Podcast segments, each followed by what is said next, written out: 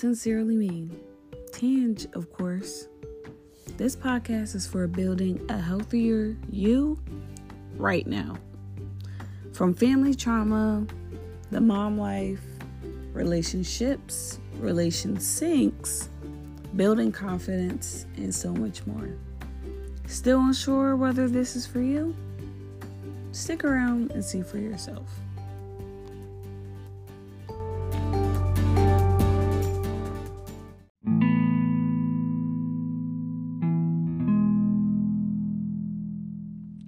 Hey guys, so I had mentioned before about mother wounds, and that is what this episode is about. Um, there will be some bits about women in here, but it's more geared towards males.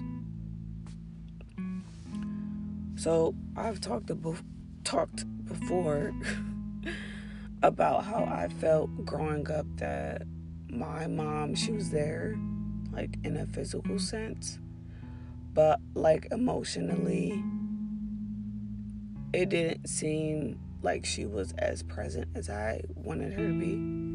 And this is something that we've talked about after I left my son's father, about how I truly felt in those moments and those times. And it's something that we are working on. Obviously, I will, I won't say obviously, but it's it's a lot better now. Yeah, I, I, it's it has improved. It has improved. Um, you kind of can't really fix years of damage like that so quickly, but slowly but surely, you know. Yeah. So as a woman, how your mom treats herself is like a direct spin on how you treat yourself as a female. Like, I saw a lot of abuse, whether it was physical, verbal, emotional, all of that, growing up in the relationships that my mom had. So to me, I deemed that as, oh, that's, you know, that's what you're going to go through if, you know, if you're dating. And I've mentioned before, because it wasn't as bad to the extent that I seen her go through, I thought that it was okay, when in reality, abuse is abuse. It's not okay. Or how she would always put people before herself and before her own needs. So I ended up doing that for a very, very long time. Because I thought, you know, if I really love someone, I can never just think about me. Like, I have to think about them first, even if this person is not my child. That's what I thought. But she also experienced the same thing with her mom. And then her mom probably, no, yeah, her mom experienced the same thing with her mom. So you see, again, generational curses, guys. Like, they're real. People don't think they are, but they are. Now, for in men, these will affect them differently, but also in a similar way, like the damage. Men, some men will use physical romance. So they are going to use these sexual relationships to fill in the gap of affection that they didn't receive early on, to get that from a woman that they're interested in. Which, honestly, this is clearly a setup for failure, because just like men, there are some women that are in it just for fun as well. And if this person is wanting an actual romance but pursuing it through physical, you know, and you're running into somebody that's just wants just the physical and not the uh, and not the other stuff, it's gonna trigger that maternal injury that this man has already experienced, like the denial of like, oh, I'm not good enough. Not the denial, the confirmation that they don't feel good enough.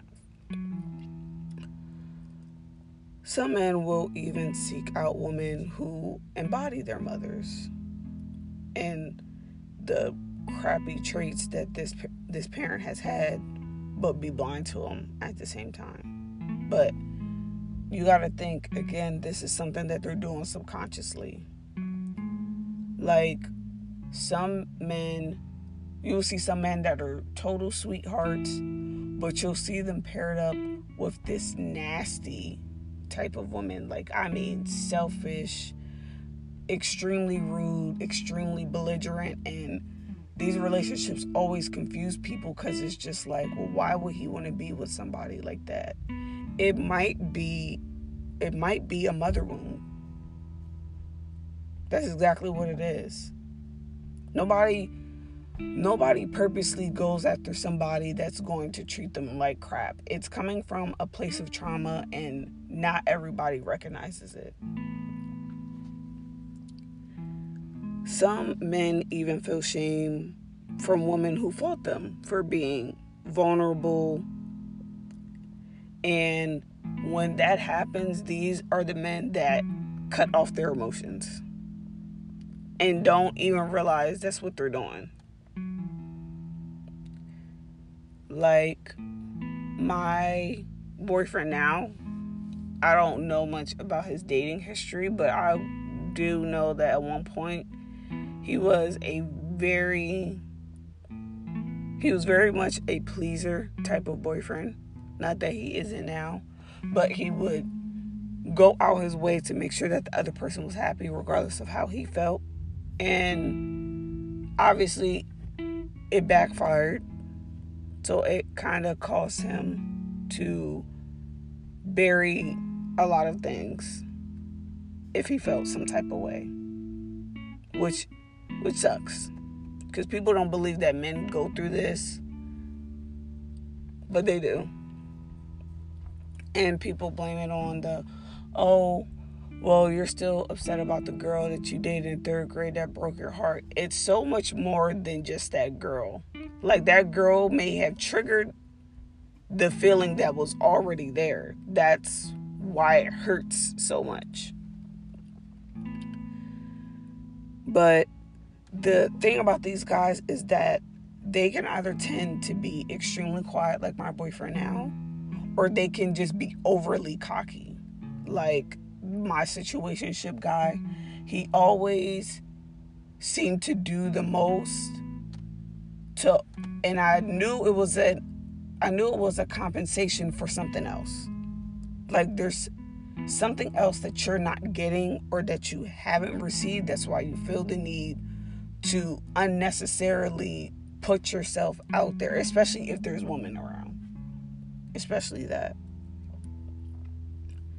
There are men who are unintentionally, unintentionally wanting partners to meet all their emotional needs. And I would definitely say my ex-fiance fit this this category. Like, subconsciously, I don't think he realized that's what he was doing. But because of my mothering nature and my ability to figure out what he wanted before he said anything and to constantly tend to him, it got to a point where he just expected it. And it got very stressful on me, of course.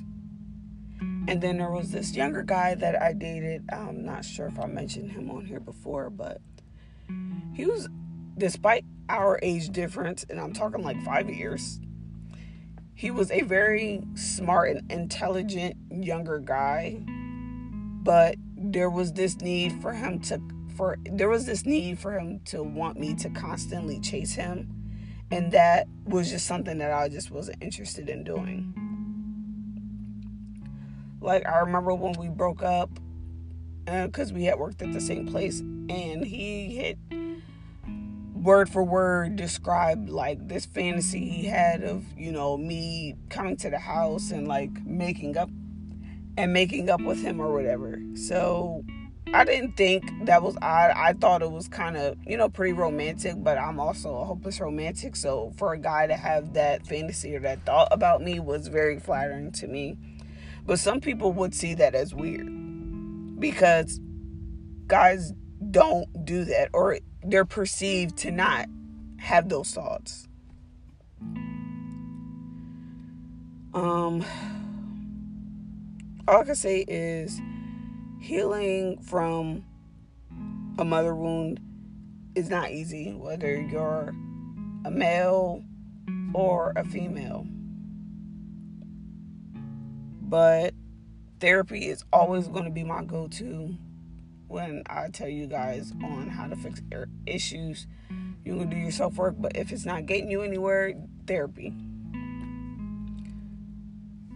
Like, there's going to need, there's going to have to be a lot of internal work done, obviously. A lot of deep diving, that's obviously. And as long as you have just one person in your corner, you don't need a whole crowd. I mean, I truly believe less is more in a sense with something so private like this. As long as you got one person in your corner, it's possible to work through these mother wounds, whether it be with a partner or with your mother themselves. You just need one person that's going to hear you out or listen to you to get through this. But I will talk to you guys again on another episode of Sincerely Tange. See ya.